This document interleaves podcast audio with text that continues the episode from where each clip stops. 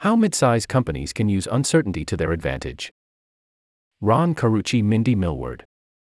Summary Volatile times can batter mid-size companies in ways larger companies can more readily withstand. But there are ways those smaller companies can leverage their size to take advantage of tough times. Those that do are far more likely to come out on the other. The recent spate of layoffs may be confusing organizations about the importance of talent retention, inadvertently signaling that people's fear of losing their jobs is somehow a retention strategy. Unemployment is still at one of the lowest points in recent history, and employee expectations of work aren't softening either. In times of economic uncertainty, talent retention shouldn't move to the luxury category of organizational priorities. This is the time to ensure employees feel confident in your organization's future and ability to weather the uncertainty. Otherwise, when things turn around, you can be sure your best talent will quit and leave, and your mediocre talent will quit and stay. This is especially precarious in mid sized companies. In a recent study of middle market companies, a full 26% of employees said they were actively looking for jobs outside their organizations, compared to only 14% of their large company counterparts. But despite the retention risk being higher in mid sized companies, their size and more tight knit, familial cultures may offer hidden advantages larger companies don't share. For example, in the same study, 83% of employees in mid sized companies say they're proud of the company they work for, compared to 78% of their large company counterparts. The study also showed that two of the top four priorities for mid sized company employees are potential for advancement and promotion, 46%, and fulfilling work, 45%. Larger companies are presumed to have more resources and sophisticated talent development processes to meet those needs but the often scrappy nature of mid sized companies, plus the way their work is commonly designed, may offer counterintuitive advantages to creating accelerated development and advancement opportunities, as well as deeper satisfaction and meaning from the contributions people make. That would bode well for most mid sized company executives, who in one study identified talent retention and upskilling as their second largest challenge for future readiness. If you're helping guide a mid sized company through turbulence and change and worry that your key talent or your culture may be at risk, here are some ways you can leverage your size and the uncertainty to navigate both. Leverage the knowledge that comes from broader roles. Mid sized companies are commonly in a more accelerated growth mode than large companies and haven't yet had the opportunity to specialize their roles or teams. As a result, many employees' work spans multiple activities and outputs. The all hands on deck mentality that can help grow revenue and commitment to customer outputs also gives employees wider swaths of knowledge about the organization. In larger organizations, roles like customer coordinator or sales support specialist are typically narrowly scoped to a few discrete tasks, and there are often multiple people doing those roles, organized by region or product category. But in mid sized companies, those roles are far fewer and encompass a wider range of activities. That kind of breadth can be leveraged in challenging times. When hiring or promotions have slowed down and the ability to take on increased costs has diminished, you can take risks on high potential talent by creating opportunities for them to try new roles or projects. For example, empowering a team to solve for challenges provoked by uncertain times, like customer retention or expense management, prompts employees in those broader roles to show up as company generalists, people who know more about the company than just their job, versus the narrow functional experts you would typically find in larger organizations. This will enable innovative problem solving, integrating viewpoints from across the organization allows the problem to be seen in new ways, while giving your team the chance to explore and prove themselves in new spaces. They get to try on a new role without having to search out a new opportunity at a different company. This helps break the myth that bigger opportunities only come with bigger companies.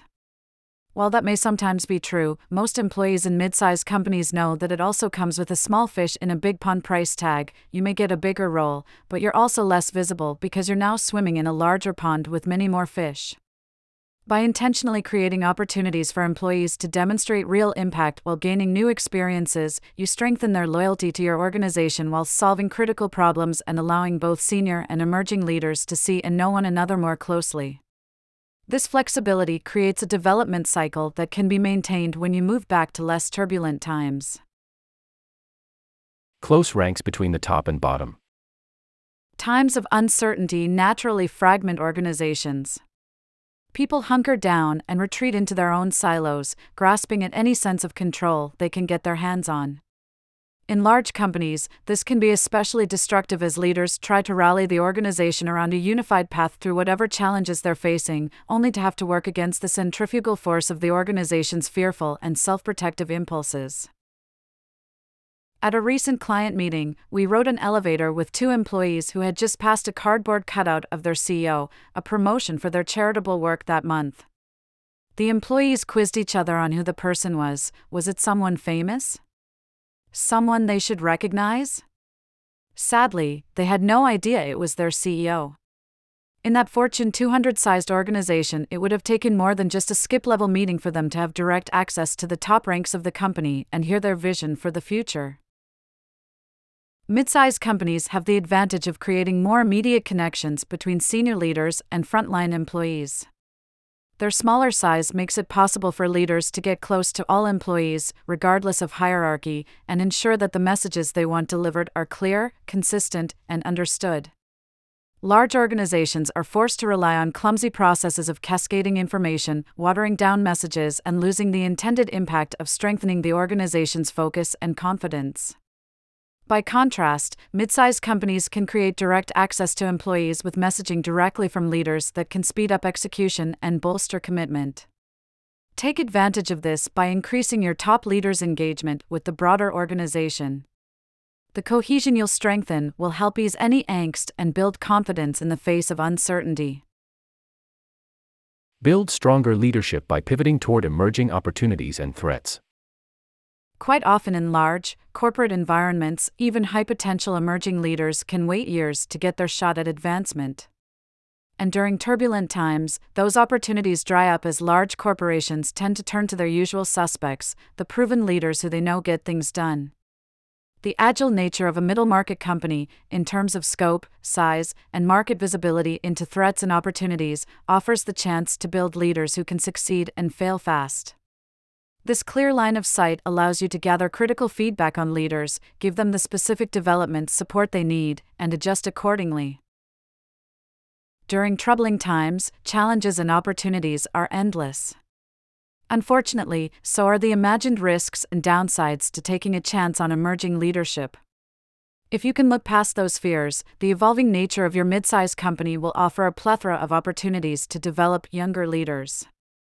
Look for dissatisfied customers, products or services that have never been fully developed, or processes that were cumbersome even in good times.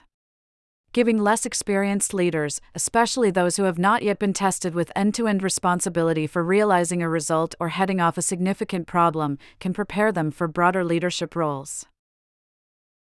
Consider the growth priorities you may have had to pull back on to weather the current market volatility. Carve out aspects of it to refresh, re examine, or build acceleration plans for, and get future leaders involved.